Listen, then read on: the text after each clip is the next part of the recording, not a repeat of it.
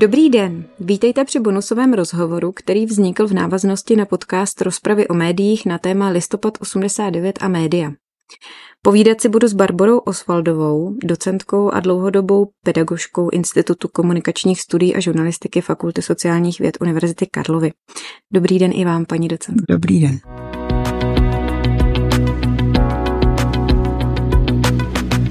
Vy jste v minulosti napsala nebo i byla spoluautorkou řady knih z oblasti žurnalistiky, mimo jiné jste ale napsala knihu Česká média a feminismus, kterou jsem kdysi i četla sama a samotnou mě inspirovala k výběru tématu na diplomovou práci. E, zajímalo by mě tedy, jak dnes hodnotíte feminismus v Česku. Do jaké fáze se podle vás dostal? No, tam je zajímavá věc. Já jsem teď dávala dohromady e, ještě to pořád nemám, ale knížku o ženách v meziválečném období v médiích. A v podstatě jsem se dívala na to, jestli došlo k nějakému posunu. A skutečně z toho období, kdy ty ženský spíš eh, nosili kafe a eventuálně prostě vařili a dokonce některý i pletli jako při tom, co, co by sekretářky, tak skutečně došlo teda k posunu, ale já si nejsem úplně jistá, jestli náhodou to není jenom formální, jo? že prostě si řekne eh, ten vedoucí, no tak musíme tady mít taky nějakou ženskou, tak tam teda nějakou ženskou dáme. Ale já si pořád myslím, že to je záležitost nejenom toho, jestli někdo je ženská nebo muž, ale je, že to je i záležitost jaksi profesní. Že ten člověk musí být tak dobrý, aby prostě to místo si udržel. A nejenom, aby to bylo procentuální. Já sice vždycky, když někam přijdu a takhle se rozhlídnu a říkám, máte tady málo ženských, tak oni mě berou už jako feministku zapřísáhlou a dávají si pozor, abych teda, jako aby tam ty ženský byly. Ale já pořád mám dojem, že prostě je to záležitost té profese.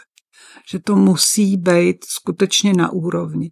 A fakt je ten, že třeba teďka těch novinách je to jednoznačně vidět, že tam k posunu dochází.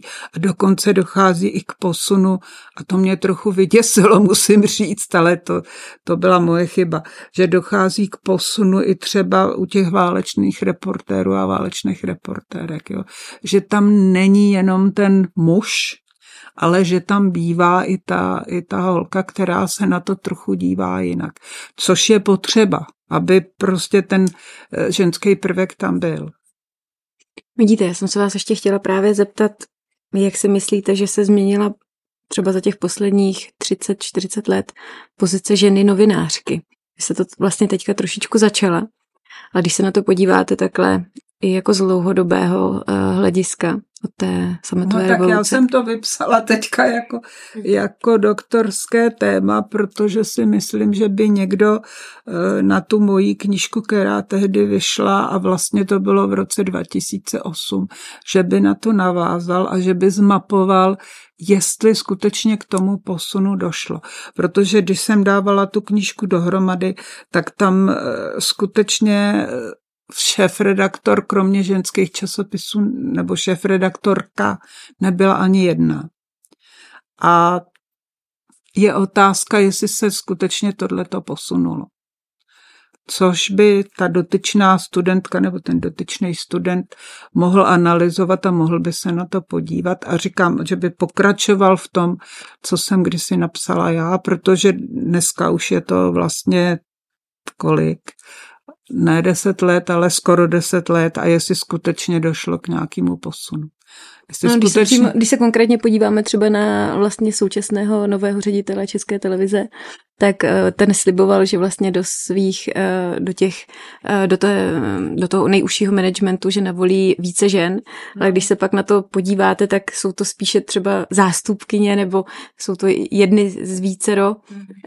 takže pak je otázka, jestli tam teda nejsou třeba do počtu ty ženy. No právě, jestli hmm. to není proto, že jak si se sluší a patří, aby tam ta žena byla. Jo. No a e, sledujete nebo zaznamenala jste aktivitu spolku žen v médiích?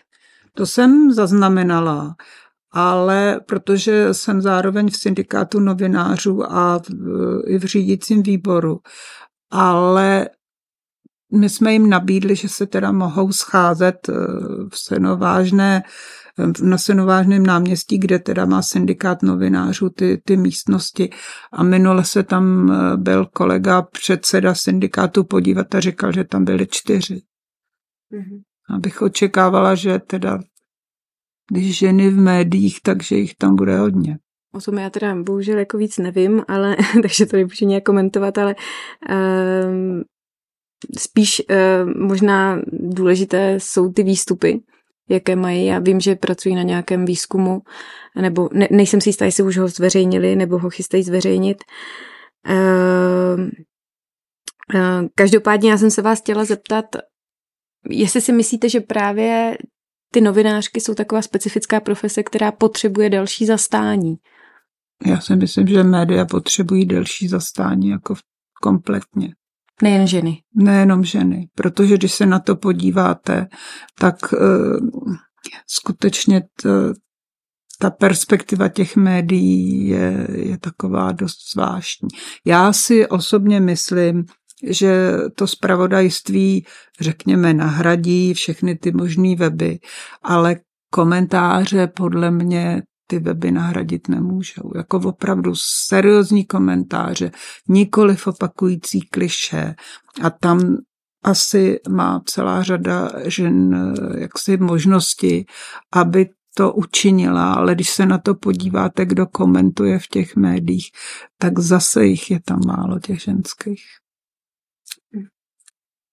Já nevím, čím to je, jestli, jestli je to tím, že, že se těm ženským do toho nechce, anebo jestli je to jaksi výběrem těch editorů, kteří, ale to bych neřekla, to bych je, to bych je docela šidila.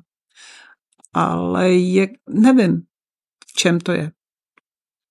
Nemáte glosu, nemáte komentář, eh, maximálně tak, že ty ženský se pustí do fejetonu, to, to tam vidět je. Ale že, že když se vás zeptám, jestli znáte nějakou komentátorku ženu, tak asi těžko, no. Lenku Zámalovou. Lenku Lenku Zámalovou. Spíš analytička no, možná. Ale Lenka hmm. Zámalová je analytička. Eh, je otázka u toho echa, eh, jestli jestli teda to zase je otázka, kolik lidí to čte, no. Hmm. No ale jinou nějakou dáte dohromady asi Šámalovou, která teda je, je reportérka televizní. Tak asi bychom jich pár našli. Třeba my jsme tady měli jako hostky Terezu Engelovou, Lucí Stuchlíkovou. No, ale ale je jich ale samozřejmě méně než mužů. Je jich no. málo, je jich málo. A já když předepisuju třeba studentům, co, co by měli číst, jako knížky zajímavých novinářů, novinářek, tak tam máte Petru Procházkovou. A kam teda ty studentky žurnalistiky odcházejí? Nebavíte se s nimi? Protože u nás jich studuje poměrně dost, bych řekla. U nás studuje studentů hodně. Studentek? Myslím. Studentek i studentů. Já právě vždycky říkám, že jsem zvědavá, kde skončí. Protože v téhle situaci, kdy eh, vlastně těch médií je hodně, hmm. jako co budou dělat? Já vám řeknu, kde skončí. Skončí v PR. Vy to rovnou vystřihněte. Dobře, tak já moc děkuji za rozhovor. Nemáte za co. Ale to je bohužel, jako to je bohužel ten problém, protože my vlastně 80 lidí ročně vyprodukujeme. Teď se podívejte, jak to vypadá. Že jo? A některý, já, já právě, protože mám ještě e, přednášky další, třeba o bulvarizaci, tak vždycky se dívám, jak vypadají náklady jednotlivých novin. A ono to jde strašně dolů. Strašně dolů. I takový právě, jako jsme tady mluvili o těch lidových novinách. Pravda je, to je zase majitelem samozřejmě, ale i, i, i takovýhle jaksi věci, kdybyste čekala, že že jako se to bude číst. Ne. První je blesk, ale i tomu jde náklad dolů. Tak nekončíme úplně optimisticky. Ne, nekončíme optimisticky, ale mě to ale trápí, jo, protože, protože opravdu těch, těch ženských v těch médiích, jako viditelných ženských v médiích je, je vlastně relativně málo. Dobře, tak děkuji moc za rozhovor. Rádo se stalo. Snad někdy naslyšenou. To je pro dnešek všechno, milí posluchači. Další bonusové rozhovory i samotné rozpravy najdete na vašich oblíbených podcastových platformách, jako je například Spotify, Apple Podcasts nebo Google Podcasts. Sledovat nás ale můžete i na našem Facebooku a Instagramu nebo na našem webu, který bude mít již brzy inovovanou podobu. Za pozornost děkuje Lucie Šťastná.